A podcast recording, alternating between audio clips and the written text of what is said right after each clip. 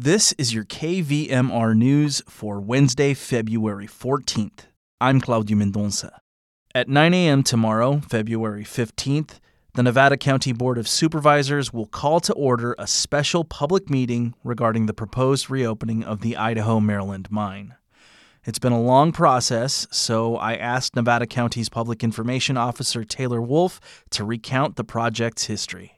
This all started with a project application submitted to our Nevada County Planning Department.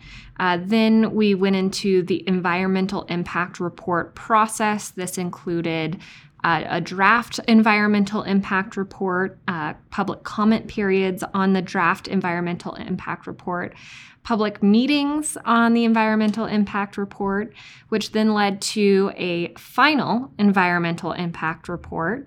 Um, in 2022.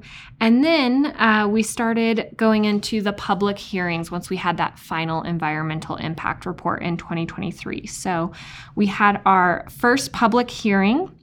Uh, with the Nevada County Planning Commission to consider the project in May of 2023.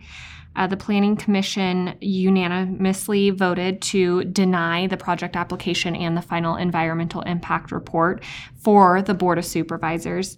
And so uh, we did have a vested rights hearing during this process, but that is a little bit different from the typical planning and public hearing process um, that we are back on track with right now. So here we are at this final public hearing before the Nevada County Board of Supervisors uh, February 15th and possibly extended into Friday, February 16th, where the board will again hear public comment from the community, hear from the applicant and planning staff, um, and then, of course, deliberate and make their decision on the project.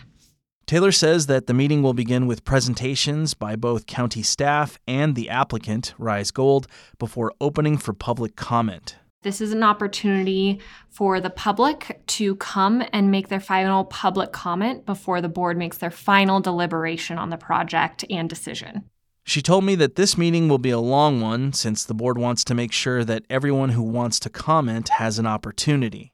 Not only can you come in person to provide that public comment on Thursday starting at 9 a.m., uh, we will be extending into evening hours that Thursday to try to accommodate those who work during the day. So the meeting will go from 9 a.m. till 7 p.m. at night. If you'd like to comment but can't attend, you can submit written comments by mail, email, or on the county's website, though Taylor told me that they must be submitted by 4 p.m. this afternoon in order to be read and considered by the board before they make their decision. If you submit comments after 4 p.m. this afternoon, they will be recorded but won't be read before the meeting. We will be accepting written comments after that as well, and they will become a part of the public record, but they won't be able to get to the board before uh, they start this public hearing process. So we want to remind folks to submit those written public comments early. Although this upcoming meeting may not be the end of the issue, it will mark the end of the planning process. Thursday's meeting is the culmination of a multi year planning process that we've seen on the proposed Idaho Maryland Mine project. This meeting is expected to be the final in our process where uh, the project comes before the Board of Supervisors. The public uh, provides their final comments on the project, and ultimately the board makes their final uh, deliberation and determination to approve or deny the project.